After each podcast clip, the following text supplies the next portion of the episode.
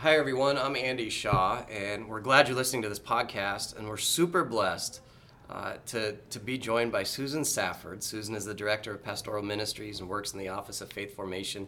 Susan, thank you for being here. Thanks for having me. It's You great to be here. I, I had an opportunity. I'm blessed to, to get to know you better this year through VSI um, and, and your story and, and life story, and it's just awesome. And so I'm glad we get to share this. So thank you for opening up to us. Yeah, absolutely. What um let's just let's start at the beginning. Tell us a little bit about yourself and where you grew up and, and how you got here. Sure, yeah. I was I was actually born in Wisconsin, but I have no memory of that. Grew up in Nebraska and uh, lived in a little town, Seward, Nebraska, uh, most of my life. And then uh, when I went to college, I went to Omaha, Creighton University in Omaha, then went on to the University of Notre Dame for a little while, and then finally ended up at Franciscan University of Steubenville. uh, studied theology and Christian ministry, and um, my uh, my love for the Lord just led me into. I, I knew He was calling me to serve Him in the church in some way, and so that's what led me into theology and all of this. And and so when I was getting ready to graduate from the master's program, I was looking to come back to the Midwest. I wanted to, although they call Ohio the Midwest, but I don't. Right. I don't think that's right. so I wanted to get back here, and um, and so at the time, Archbishop Chaput was the bishop here, and he got my resume and passed it along to Father Kerry Prendeville up in Spearfish, Yeah. who offered me a job, and so that was my first job out of grad school. Got me to the Black Hills. Wow. Yeah. That's a fun journey. Yeah. Seward, is that where Johnny Carson's from? I have. I no, I don't think so. No, it's not Seward. I don't think it's not. It's, no, it's uh, Norfolk. Is where he's right. from. Right. Yes. That's right. Yes. We yeah. have the microphone in front of us, and so all of a sudden I had this Johnny Carson Yeah. when you Right. brought up Seward. Yeah. Um, Yeah. So a, a wonderful story, and um, and a lot of it must have taken a lot of trust. You must have had a lot of trust with the Lord. Yeah, you know, I, I wouldn't say growing up that I had a particularly strong faith. I mean, we went to church and we were Catholic and all of those things, but um, I don't know how, that I really knew the Lord that well. But when I went to Creighton University, I I started spending time in the chapels there. Uh, there's a lot of chapels on campus, Catholic University, and so I just started to go there. Uh, I liked the peacefulness and the quiet of it, and I knew the Lord was present there in the Blessed Sacrament. And but I wasn't. I wasn't really going to be with him, but uh, he came to me in the midst of that and just really spoke to my heart there. And so I, I, it was there that I knew I was sitting in St. John's Church at Creighton University, and I just knew that he wanted me. He wanted me to serve him, and so I changed my major and got into theology, and the rest is history. I No guess. looking yeah, back. no looking back. Yeah, A- and you're living yeah. the consecrated life. I am. What does yes. that mean, and how does that happen? Yeah, um, a long journey for me. Um, you know, a consecrated life, there's different forms of consecrated life, and it's always a little challenging for me to try to explain my form of consecrated life to people because we're so used to religious sisters and, um, and brothers, monks. Uh, and I'm none of those. Uh, in consecrated life, there's there's religious life and there's and there's secular life, and so I'm in a secular form of, of consecrated life, which means I'm not I'm not a sister, uh, I, but I'm I'm espoused to the Lord I, and, and belong to Him. But growing up, I never thought about being religious or consecrated. It was never it never even entered my. It wasn't like something I thought of and rejected. I never even thought of it. It never occurred to me that that was possible. I thought, you know, I thought I'd get married someday, like most people do. Um, How did you become aware of it then? you know, um, as I studied theology, I started to become aware of more vocations, but actually, consecrated virginity is so little known. I don't think I heard about it at all even until I moved to South Dakota and uh, had been working in the church here. And Good old Midwest. Good old Midwest, that's right. And I, uh, I started doing the spiritual exercises with a Jesuit priest who was here at the time, Father Will Prospero. Uh, and that's a story in itself, how the Lord just, just really worked in my life in profound ways to get me to the spiritual exercises. And in the midst of that, I wanted the Lord to, to reveal my vocation. I hadn't really thought about it prior to that. I hadn't worried about it. I always kind of thought if God wants me to do something other than what I'm doing, He'll let me know. but it wasn't, was not, I don't recommend that for discernment. Uh, it wasn't really a helpful plan. but Tough to but be patient I- in that plan. Yeah, exactly. But when I got to when I was doing the exercises, you know, Saint Ignatius is all about vocational discernment, and so I I really was asking the Lord to reveal that to me, but He didn't. Although I have to say, looking back on the exercises now, I think there were little ways that he was starting to reveal himself to me and what he wanted that I didn't really see in the moment or maybe wasn't ready to see but in the midst of that, I heard I started hearing about different vocations, and um, and consecrated virginity was was one of them.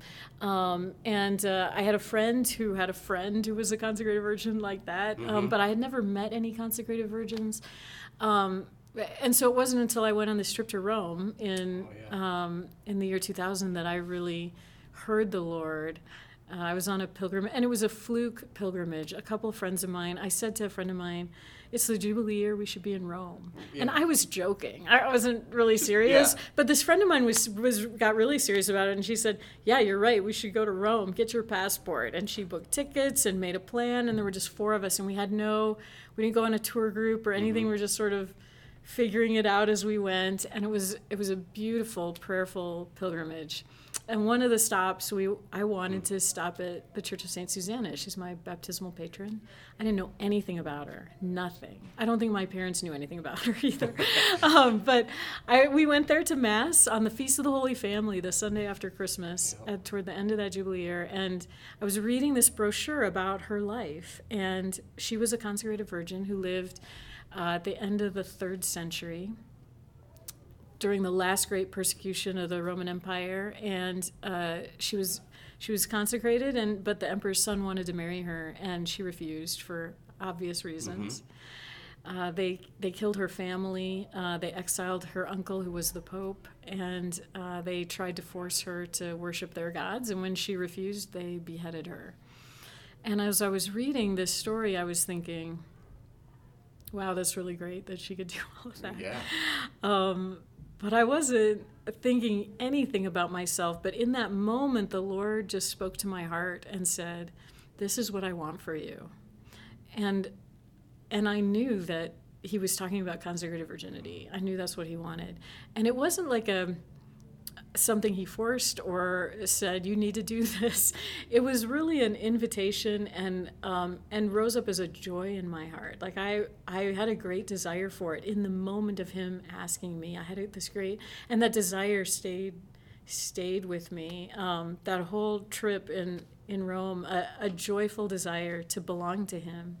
Isn't that true in all faith though when you're open more open and you're you're willing to kind of put yourself in the background and just give it all up for him then things like that happen yeah amen absolutely i think so yeah yeah when i when i in my own life anyway yeah when i turn it over to him yeah there's a beautiful peace in it and not mm-hmm. a fight. Now I did fight with him. Sure. For a while about I came back to I, it is. And I I came back to the United States and I actually I immediately began to doubt what had happened in Rome. That it wasn't that, real. That it wasn't real. That the Lord never spoke to me. Who am I to think that the Lord spoke to my heart about this? That's crazy. And so I, I thought it wasn't it wasn't real. I didn't know until much later that that's how the enemy works all the time. He's trying to tell us, yeah, the Lord didn't speak to you. Are you kidding? You know, create doubt. Uh, create doubt, and he sowed those seeds of doubt. But what stayed with me that he couldn't get rid of was that desire to belong to Christ and that desire for consecrated life. That just stayed with me and um, but I fought with the Lord about religious life. I said mm-hmm. I really would like to, really would like to join a religious community, you know. Um, and I remember visiting the Carmelite in Carmelites in Alexandria, South Dakota, and just falling in love with the beauty of their life and their prayer and their uh, vocation. And uh, I said to the Lord, I was in their chapel praying, and I said to the Lord, you know, I will, I would come here if you would call me and he said right away, he said, You know, this is not where I'm calling you. And I was wow. so sad about it for yeah. a couple weeks, really just like. Instantly joy to sorrow. Joy to sorrow, yes. And, um, and I, but I sat with that and I didn't know what to do with that. Um, and then I read an article by then Deacon Kevin Achbach, who's, of course, the pastor of Winner now. Right. And uh, he had written as a deacon in uh, their publication at his seminary uh, about what it about the call, about a vocation. And he said, finding our call isn't about looking into an unknown future. He said, it's about looking at the past and seeing the ways that the Lord has worked and what he's done in your life and how how that all fits together. And and when I did that, I realized that consecrated virginity, secular consecrated life, fit who I was. So when people say when you find your vocation you'll have peace, I say that is so much crap. I had no peace. I had no peace, but it was because I was fighting with him. When I finally received what he wanted to give me, then there was great peace and joy in that and What yeah, a journey. Yeah. And a lot of times, you know, like what now Father Achbach said, but the, the journey isn't always just when it commences. The journey sometimes is, like he said, reflecting back reflecting back. to see that journey. yes. So the journey sometimes starts near the end of it yes. and then a new beginning. because God's always at work. And Mm-hmm. so seeing how has he worked in my life up to this point, okay, I can see how he's leading me right here. Like this is exactly the path that he's had me on. That's so awesome. yeah, yeah. I noticed um, at one of our retreats, I think it was a silent three day retreat, one of those we did. Um, yeah. And we had breakout sessions where it wasn't silent. Um, so thank you for that. Yeah. yeah, right. but like I, I teach and so when middle school kids i think actually students of all ages when they hear the word snow day they light up Yeah. Right? yeah, right. that's the way you light up Yeah. when you hear saints you love your saints I love the you? saints, how yes. did that happen You know, I, I think just as I started learning more about their stories and reading about them, they're so relatable. I think when you don't know about saints, sometimes you think they're these holy people in this unattainable, uh, you know, foreign life that is nothing like what I live. But when you read their stories and get to know them, they're so much like us. They're just they're just ordinary people, but who gave themselves over to Christ completely. and when that happened their journey from beginning to end was told Amen. Yeah, exactly. And then right, and then you hear the you hear the end of the story only about their Mm-hmm. closeness to God, and you think I can never get there. But when you hear the beginning of their story, wow, it's a whole different You're thing. like, yeah, I haven't even done that. I- yeah. yeah, Yeah, that's the right, that's story. right. And I Yeah, love how you light up about them and, and share them with people yeah. and relate them. Yeah. And, and that's true. I think it's a good point for anybody listening. Uh, I'm Andy Shaw. I'm here with Susan Safford, and um, you know, I think if we just open ourselves up, we can relate to we can relate to Jesus in a lot of ways because we can strive to be like Jesus. You taught us, you know, Mother Teresa tries to see Jesus in everyone. We can do so much of that, and with the saints, maybe go look for a saint, but also be open to a saint looking for you. Yeah, absolutely. Sometimes the saints surprise us and, Yeah. and pop up in different places and ways. Uh, I think that happened to me with Padre Pio a little bit, and as he's popped up in my life in different places. You know, we just had the relics here not that long ago at the about that, yeah. cathedral, and and um, and just praying before his relics and asking for his intercession. I just felt a strong connection to him uh, with our priests, and started asking his intercession for our priests of our diocese. You Yeah. know, in those little ways, I think Padre Pio found me there. You know, That's yeah, so awesome. yeah, yeah. It's so awesome when you can go back and just and look at it. So, kind of going back to the consecrated life. um, Yeah. I got off of my little tangents like. Yeah, yeah. Squirrel. There I go. Um, so, since you're not part of an, an, a religious order, I guess, Yeah. how what is how does the process happen then to get to where you are? Yeah, it's there's no um, just like every religious community would have their own different process for preparing people to enter and to, to make vows and all of that. For every consecrated virgin, it's different, but depending on her bishop. So it's up to the bishop to kind of set the plan of formation and what he wants. So at the time, Bishop Cupich was our uh, Cardinal Cardinal Cupich Right. was our bishop here, and he asked me. I came to him, and and he was very receptive. It was it was really um, great. I was really grateful to him. Uh, and he said, uh, I'd like you to go through a, a plan of formation to prepare for this vocation. And he said, I want you to be in spiritual direction with a spiritual director of your choosing. And then I'd like you to meet with a formation uh, advisor that I'll choose.